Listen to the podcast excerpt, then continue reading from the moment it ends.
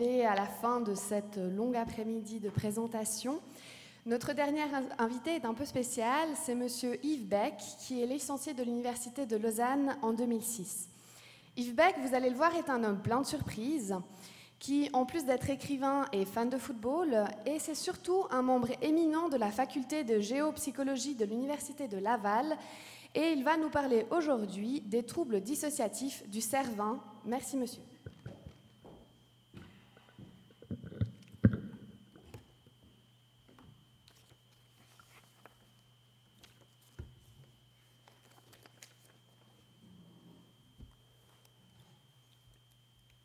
C'est bon, c'est bon. Je vous remercie beaucoup.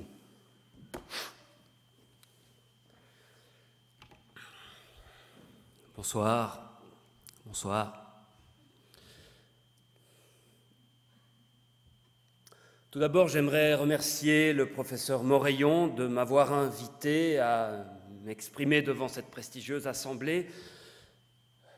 J'ai des souvenirs émus des cours que j'ai suivis avec lui à l'époque où j'étais à l'université de Lausanne. Je les ai tous suivis, tous. C'était avant qu'il soit bègue. Je me souviens pour toujours d'un principe qu'il nous enseigna à l'époque, l'importance fondamentale des cellules.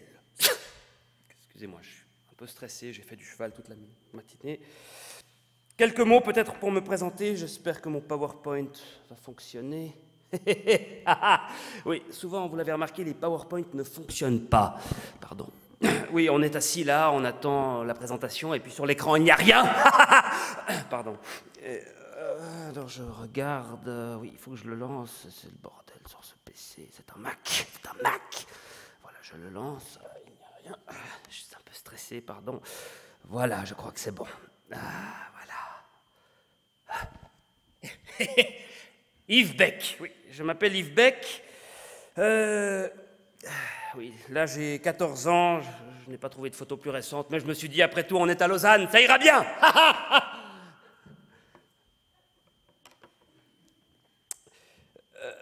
Du point de vue de mes passions, j'aime beaucoup le tennis.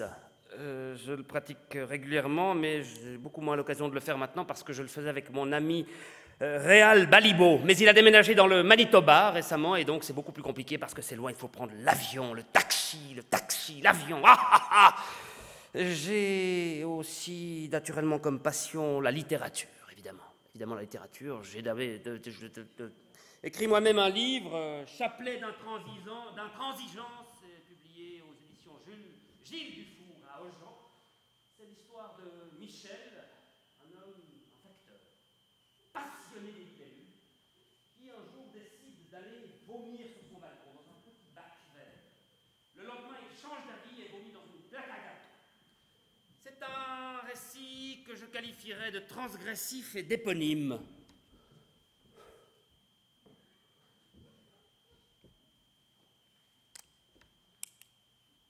Point de vue académique, j'ai obtenu une licence à l'Université de Lausanne en 2006. C'était à la faculté de biologie, biologie ou de géosciences, peu importe. Euh, ensuite, je suis allé faire une thèse à l'Université Laval, et non pas de Laval, mais Laval, l'Université Laval, et non pas de Laval, à Québec. Euh, j'adore le fromage. J'adore le fromage. Que... J'imagine que certains parmi vous se demandent la différence, et c'est légitime, entre la géopsychologie et la psychogéologie. Évidemment, tout le monde se pose la question. Ça a d'ailleurs fait l'objet d'un colloque à laquelle, euh, à lequel, c'est le colloque, pas la colloque Yves Beck, à laquelle, ou lequel j'ai participé à Laval. Euh, alors, si vous voulez, la, psychogéologie euh, applique l'approche cognitivo-comportementale avec analyse fonctionnelle, qualitative et quantitative et contrathérapeutique à l'analyse du relief. Je ne vous vois pas. à l'analyse du relief. Je ne vois plus Alors que la géopsychologie est davantage orientée sur la tectonique, si vous voulez, et elle cherche à comprendre.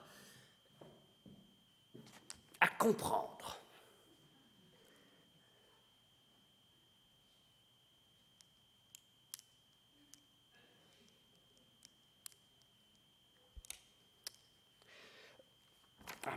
Par ailleurs, elle recourt beaucoup plus, donc la, géopsychologie, à la pluridisciplinari- pluridisciplinarité. Si vous voulez, elle recourt notamment à la, sociologie, vous savez, Bourdieu, Durkheim, Dolto, tout ça, mais aussi à, la génétique des minéraux, évidemment. Euh, passons à ma thèse, euh, les troubles dissociatifs du cerveau. Voilà, c'est moi. Alors, j'ai mis plusieurs mois à, l'écrire, hein, euh, 500 pages en Times 12, euh, en terline simple, tout le monde connaît ça ici, vous, vous, oui, tout le monde connaît ça ici. L'origine du Cervin fait débat. Euh, Pour certains, il aurait été construit par Dieu le troisième jour. C'est notamment la vie, la vie, oui, c'est la vie, car il y en a la vie, on met une apostrophe, la vie de mon collègue, le professeur Blaylock de l'université de Kansas City, un homme qui possède une quinzaine de paires de lunettes. C'est fascinant. On arrive chez lui, il vous les montre, il a des tiroirs, et ici sont mes These are my glasses. Il est anglophone, il habite à Kansas City. Ah, et ça prend des heures, des heures, et on, a envie de lui dire, Richard, I don't give a fuck. Mais il a encore envie de vous les montrer pendant des heures et des heures. Et alors on mange après enfin un hamburger, et il nous parle de son approche que je qualifierais de théocentrée de la construction du cervin.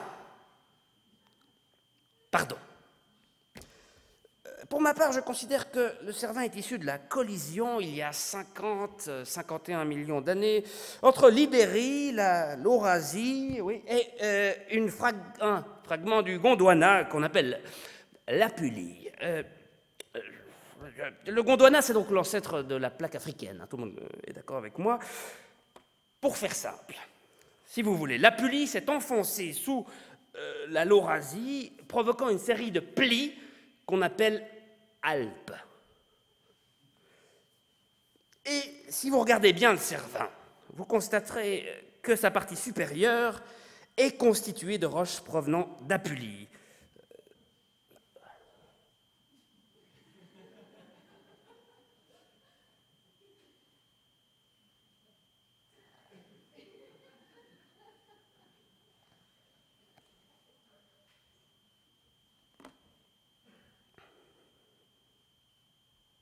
Autrement dit de la plaque africaine. Alors que le socle, autrement dit la base, ce qui est au socle, si vous voulez, le fondement, les fondations, je reviens à mes notes parce que je ne sais pas du tout ce que je vais vous dire après. Oui, ce qui est en bas euh, est constitué de roches provenant de la plaque européenne. Pardon, c'est fort, je crois. Le Cervin a donc deux origines, africaine et européenne. Ce qui m'a amené à m'interroger sur sa façon de gérer cette... ah, Excusez-moi. On oublie toujours d'éteindre ces petites choses. Ah oui, non, je suis occupé, voilà. Ce qui m'a amené, pardonnez-moi, disais-je, à m'interroger sur sa façon de gérer cette dualité, car, comme le dit Schopenhauer, il n'est d'être dual que dans l'abstraction du dual. Ou plus simplement, il faut tuer le père. Il insiste, excusez-moi. Voilà. Yves Beck Ciao No, sono a Losanna adesso. Mhm, scusate. Eh, ah, no, no, il mio cappello è rosso. Mhm. Sì, come una fragola. Ok. Ok. Ciao. Euh, Excusez-moi, je me demande qui c'était. Euh, euh, où étions-nous?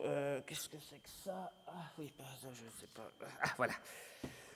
Das Matterhorn gehört zur Dent-Blanche-Decke der Unterostalpins.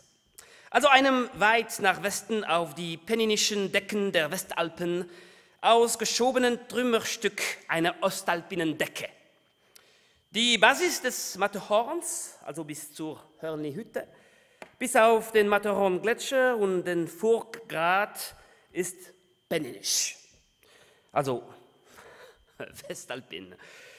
Das Horn selber gehört zur Dent Blanche-Decke und zwar der untere Teil bis zur Schulter, zur Arola-Serie und der oberste Teil zur Valpelline-Serie der Dent Blanche-Decke. Alors, je, ne sais pas si vous êtes déjà allé en Afrique. Mais moi, j'ai eu cette chance. C'était en 2006. En 2006 ou en 2000 En 2007. Vous avez raison, en 2007. C'était avec mon ami Jules Besson, qui a changé de sexe depuis. Et nous sommes allés au Maroc. Et alors, j'étais passionné, fasciné, complètement ébahi par la gentillesse des habitants. Toujours un magazine, toujours un jus d'orange, toujours une activité à proposer comme du tissage ou peu importe. You name it, they have got it. Des gens profondément habiles. Et si vous observez bien le sommet du Cervin, eh bien vous constaterez qu'on y retrouve ces caractéristiques, autrement dit, la sédimentarisation a intégré les caractéristiques psychosociales de l'origine tectonique des roches concernées. Je vous remontre l'image.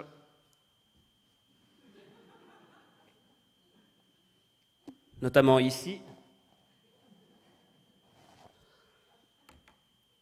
Quant au socle, son origine européenne engendre une certaine arrogance et une grande difficulté à envisager toute remise en question. La cohabitation de ces deux ensembles de caractéristiques ambivalentes engendre naturellement des fissures. Alors mon collègue Schmutz de l'université de Hambourg parle de faille. Je lui dis, mais enfin, Joron, car il s'appelle Joron, tu exagères Tu exagères On parle fort Francfort. Me dit, non, je pense que ce sont des failles. Je ne sais pas comment on dit ça en allemand, parce qu'il est francophile, et donc francophone comme tous les francophiles. Et pour ma part, ça les trêve de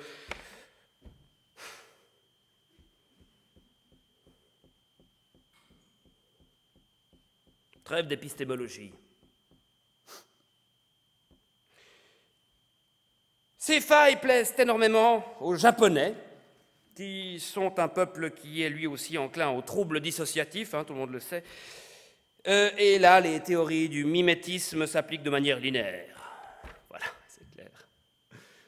Quelle heure est-il? Ah mon Dieu, ça file Bon, je vais devoir. Ah oui, ça file beaucoup. Alors, je vais devoir faire un peu plus vite. Euh, alors, euh, ça, c'est pas très intéressant. Oui, ce sont les différents lobes du cervin appréhendés dans leur verticalité. Euh, ça non plus.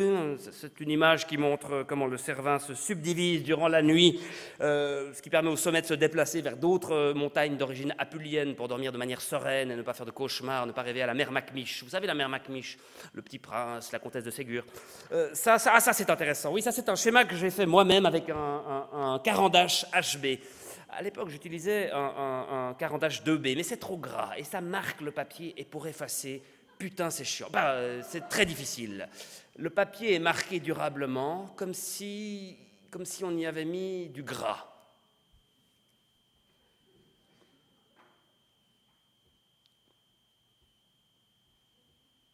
Ah, pardon, je n'ai pas fini. Ah oui, ah, ça j'en ai déjà parlé. Euh, ça aussi. Bon, euh, ah ouais, je crois que j'ai dit l'essentiel. Euh, voilà, je regarde, non, il n'y a plus de feuilles. Ah, il n'y a plus de feuilles Peut-être juste encore une image d'Edith Piaf qui regarde le Cervin. Je crois que tout est dit. Voilà, et maintenant pour conclure, est-ce que vous avez questions?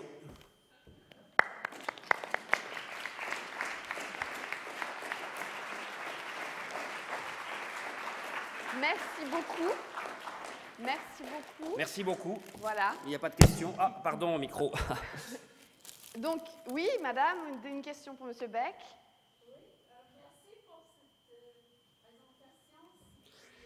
« 4478 mètres. J'imagine que vous allez me demander l'altitude du Cervin. C'est 4478 mètres. Mais je veux savoir poursuivre ça. Pourquoi? Eh bien, Ça remonte à l'enfance. Mes parents m'emmenaient toujours skier au Mayen-de-Ride. Et moi, je voyais des petits chocolats dans les restaurants, vous savez, chez Mövenpick, notamment à l'arrêt du Chablais, qui s'appelait à l'époque Ivorne, qui a été rebaptisé depuis il y a, je crois, 7-8 ans, Chablais. À l'époque, ça s'appelait Ivorne. Il y avait déjà un Mövenpick à l'époque, et on s'arrêtait là parfois pour uriner. Et de temps en temps, j'ai pu obtenir de la part de mes parents l'autorisation d'aller quémander un petit chocolat au restaurant Mövenpick. Alors, sur les petits chocolats du restaurant Venpic, il y avait régulièrement le pont de Lucerne, le jet d'eau de Genève, les deux tours dont personne ne connaît le nom à Zurich, et le Cervin, mais jamais les Mayendrides Les Mayendrides qui sucent. Dès lors, je me suis dit que j'allais compenser et me passionner pour le Cervin. Merci beaucoup pour cette magnifique réponse.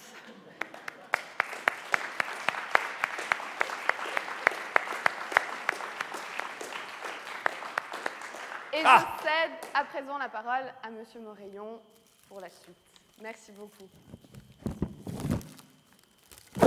Ah, pardon, merci beaucoup.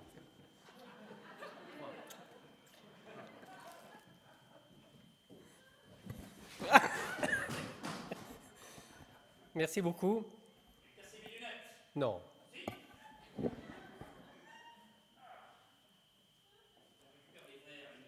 Oui, on les récupère, oui. Merci.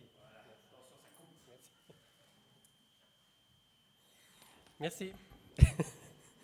voilà, donc un impromptu, il change un petit peu des habitudes, euh, mais je pense qu'on a appris tous beaucoup de choses sur le Cervin. J'aimerais terminer euh, en quelques minutes encore euh, cette, euh, cette journée, ou cet après-midi, avec une remise des prix.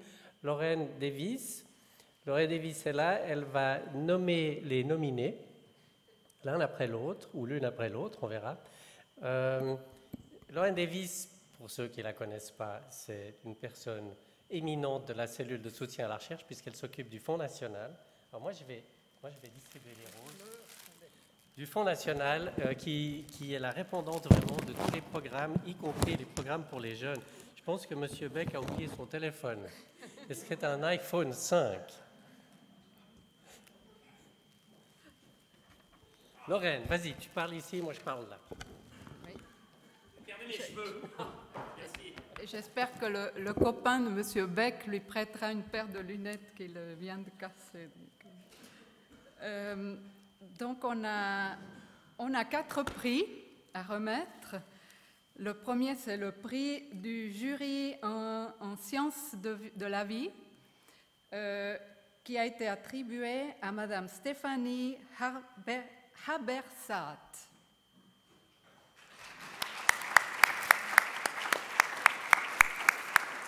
pour son poster sur, j'espère que je le dirai juste, Early Life Stress makes the hypothalamic pituitary adrenal axis of preterm infants more sensitive to mothers post-traumatic stress.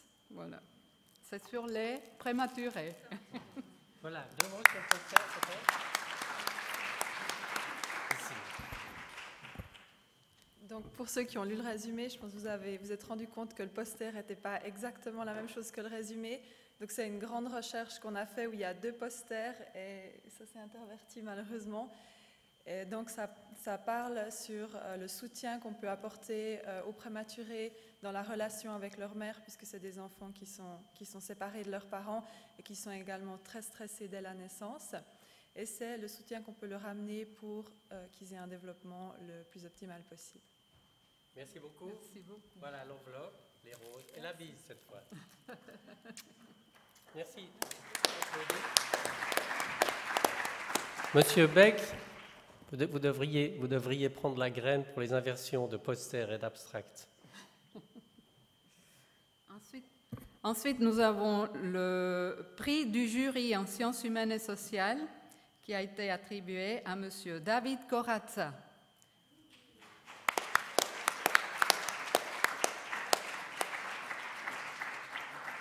Pour son poster intitulé L'analyse des réseaux sociaux comme outil de compréhension des réseaux criminels, le cas particulier d'un trafic d'héroïne en Suisse.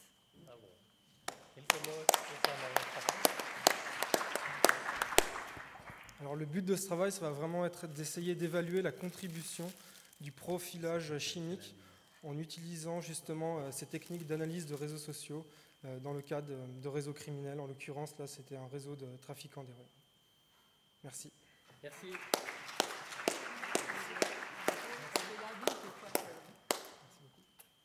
Merci à vous, bravo. Ensuite, nous avons deux prix du, du public, ex aequo. Euh, je commence par la dame. Prix du public, Madame Emmanuelle Kleinlogel.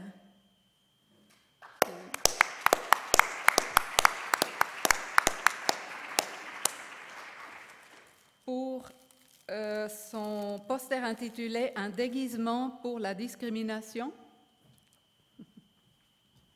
Merci. Deux mots sur le poster. Alors, euh, je vous remercie. Alors, moi, j'étudie les mécanismes psychologiques de la discrimination et en particulier, qu'est-ce qui va faire que les individus vont passer des préjugés à leur expression euh, comportementale? Et euh, c'est tout particulièrement important euh, que vous ayez voté pour ce poster car c'est une discipline qui est vraiment en développement à la faculté des, des HEC. Donc, euh, je vous en remercie.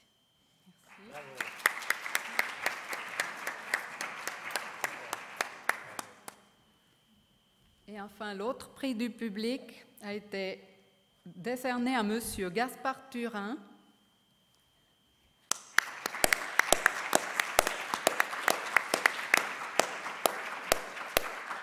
Pour son poster Ibris et Mélancolie, la liste dans la littérature française contemporaine des 20e et 21e siècles.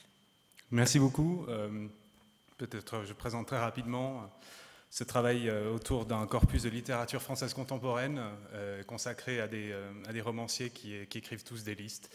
Je vous invite à venir voir le poster à côté duquel je me tiendrai si vous avez envie d'avoir quelques précisions à ce sujet. Merci beaucoup.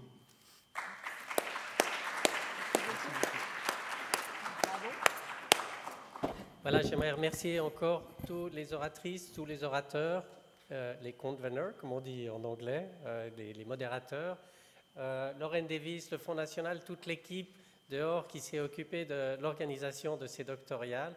J'aimerais remercier le public euh, pour sa chaleureuse participation et son écoute. Et je pense qu'on va continuer ces doctoriales en ayant plus de public, plus de succès, parce que le grand avantage de l'organiser, ça c'est ma prérogative ou notre prérogative, c'est de rencontrer des gens de plusieurs domaines euh, spé- spécifiques, particuliers, euh, qui arrivent à se mélanger et rendre une après-midi juste passionnante. Je remercie tout le monde et je vous convie à l'apéritif qui est dehors.